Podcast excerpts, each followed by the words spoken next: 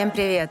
Добро пожаловать в студию Naked Brands, самого откровенного подкаста о брендинге и бренд-коммуникациях. Сегодня здесь с вами я, Светлана Борисова, и мой соавтор, мой партнер, мой собеседник сегодня, Галина Хатяшвили. Галя, привет!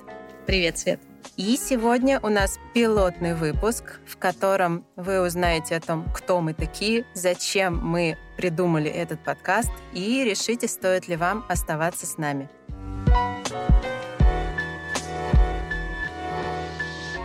Галь, давай начнем с тебя. Расскажи немножко о себе, чем ты сейчас э, занимаешься и какова сфера твоих профессиональных интересов.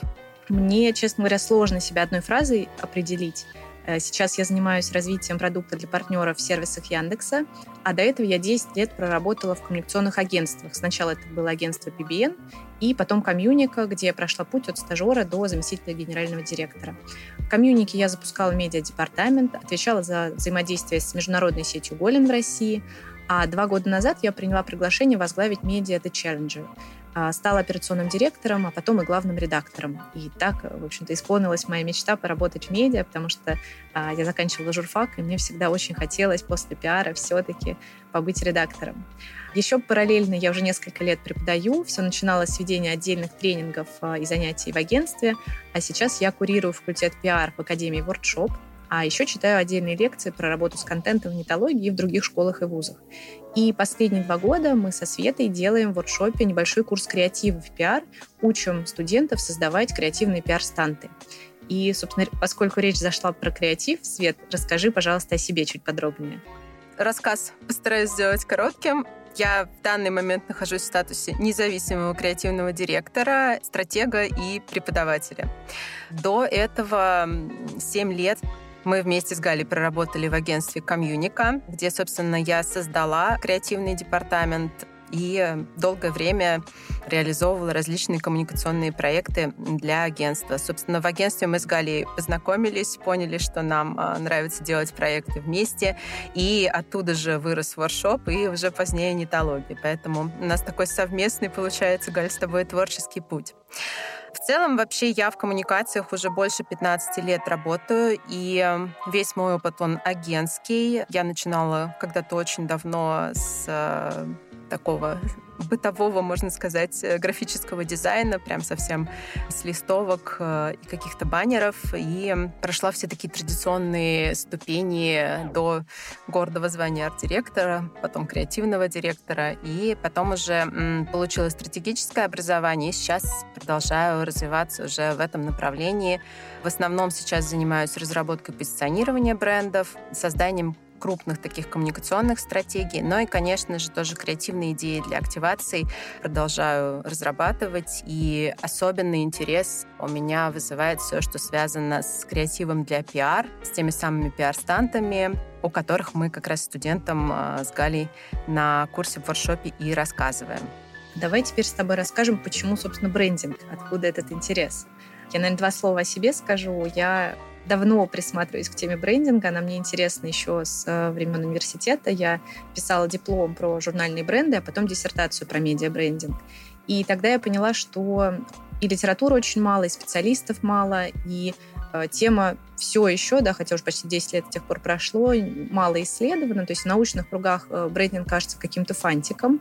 В бизнесе вроде бы тоже к бренду с одной стороны есть внимание, с другой стороны далеко не всегда компании готовы уделять время и ресурсы, да, и, конечно, речь и про деньги идет, в том числе, а, развитию и созданию бренда. Да, то есть вот э, даже СМИ, к которым я обращалась, э, когда писала диссертацию, не были готовы мне предоставить ни бренд-платформу, ни какую-то... То есть кроме брендбука визуального, да, к чему часто бренд у нас сейчас сводится, не были готовы ничем больше поделиться. И чуть позже, когда я начала работать в агентстве, тоже обратила внимание на то, что Отдельно есть брендинг, отдельно другие коммуникации, и часто эти специалисты вообще друг с другом не пересекаются и никак не связаны. И это, конечно, очень грустно. И отдельно меня печалит то, что бренд часто подгоняется под идею продукта, да, проводится ребрендинг, но э, реально никаких изменений, э, кроме как смены вывески, да, компания на самом деле не планирует. И, конечно, это выглядит не очень профессионально. Хочется, чтобы рынок свое отношение к брендингу поменял. А расскажи, пожалуйста, как ты пришла к теме брендинга, что именно тебе интересно и о чем бы ты хотела говорить с нашими э, гостями.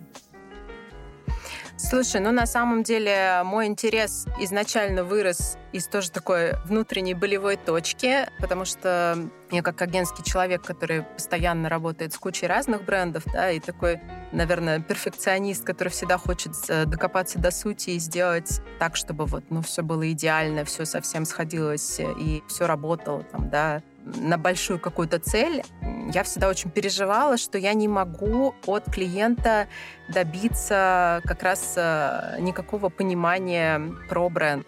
Да? То есть очень часто мне просто говорили, ну, come on, тебе нужно сделать листовки, что ты лезешь, какой брендбук, зачем тебе это надо? Ну, это меня на, на ранних стадиях меня там креативный директор там еще нас наш успокаивал, это было еще в лохматых 2006 годах. Но действительно, я просто постоянно сталкивалась с тем, что бренд команды не делятся документами и ну, вообще почему-то не хотят рассказывать, э, что там у них э, за какие-то фундаментальные цели и идеи за брендом стоят. Причем Опять же, поскольку я человек, который учился еще в 2000-х годах, не было никакого образования в области брендинга, и все, что я изучала, я вот, ну, какие-то знания, собранные по крупицам, и особо даже мне ориентироваться было не на что. Очень хотелось ясности, прям хотелось прояснить там, да, из чего состоит бренд жилет, какая коммуникация ему подходит, например, там, да, это был наш клиент что там стоит, почему э, у Ваниша розовый цвет, что он на самом деле транслирует, и как сделать, чтобы там коммуникация ему идеально подходила.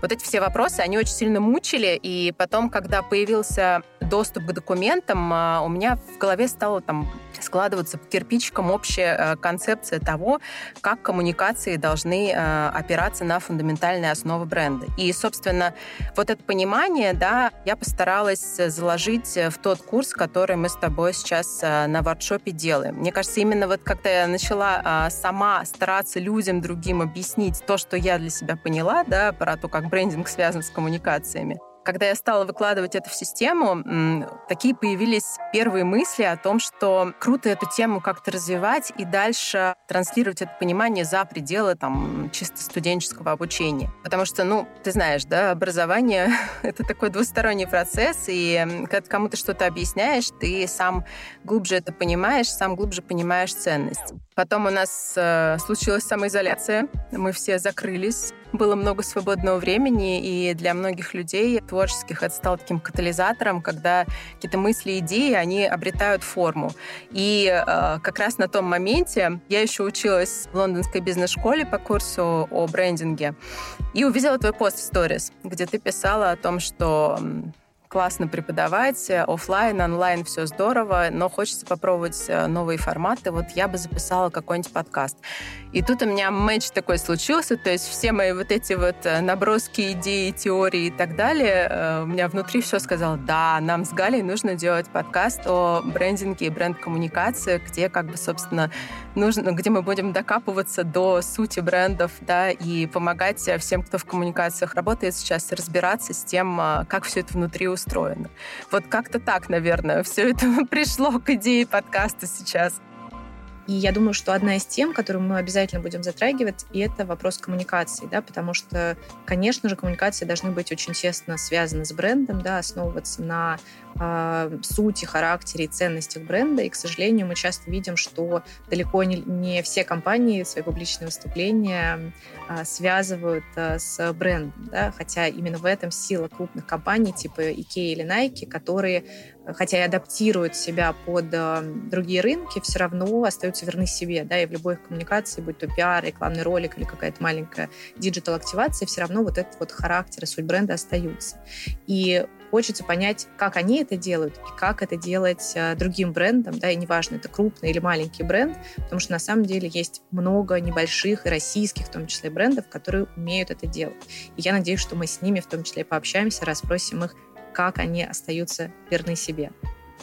Да, слушай, как раз именно вот таким брендом а, мне тоже очень хочется дать слово в нашем подкасте, чтобы они от первого лица рассказали, как они сами здесь все это строят, да, потому что есть на это запрос, мне кажется, и а, у студентов, например, у наших, и вообще у рынка, да, потому что недавно только вели открытый вебинар по теме там креатива, и одна студентка сказала, собственно, о том, что, ребят, все, конечно, очень здорово, но уже надоело слушать кейсы и креативы про от одних и тех же брендов Бургер Кинг, Макдональдс, Nike, Икея. Это все, конечно, хорошо. Э, хочется послушать про что-то родное, локальное, ну или вообще про что-нибудь другое.